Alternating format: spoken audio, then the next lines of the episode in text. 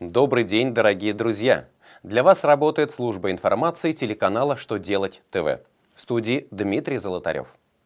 В этом выпуске вы узнаете, можно ли упрощенцу учесть расходы на получение электронной подписи, когда будут введены таможенные пошлины на товары из Украины, какие документы запретят банкам, страховщикам и нотариусам требовать от клиентов.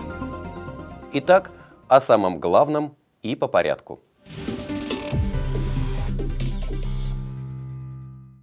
И вновь мы начинаем наш выпуск с вопросов электронного документа оборота. На этот раз речь пойдет о расходах на получение электронной цифровой подписи налогоплательщикам, который применяет упрощенную систему налогообложения.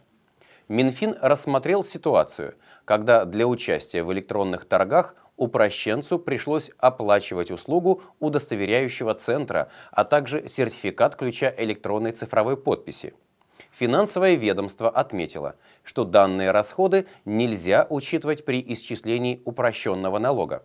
Согласно пояснению Минфина, они относятся к расходам на участие в торгах, которые не входят в закрытый перечень расходов.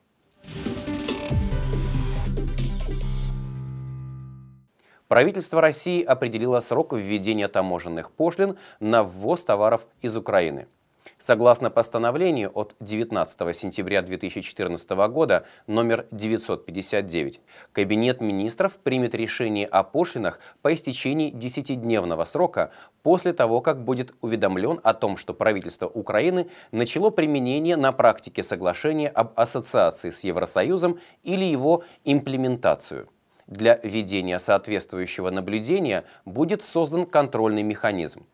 Под действие постановления подпадают различные виды продуктов питания, транспортные средства, мебель, спортивное оборудование, текстильные изделия, всего 174 вида товаров. Ранее Дмитрий Медведев подчеркивал, что введение пошлин продиктовано необходимостью защиты российских производителей от недобросовестной конкуренции.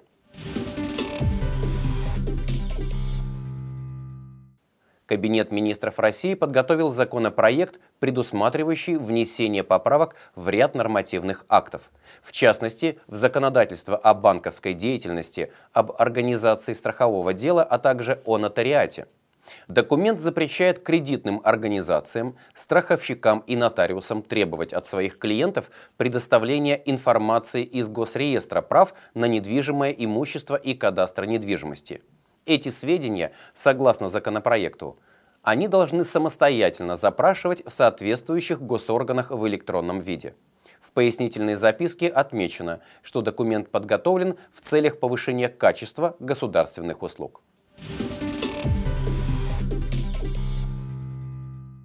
На этом у меня вся информация. Я благодарю вас за внимание и до новых встреч!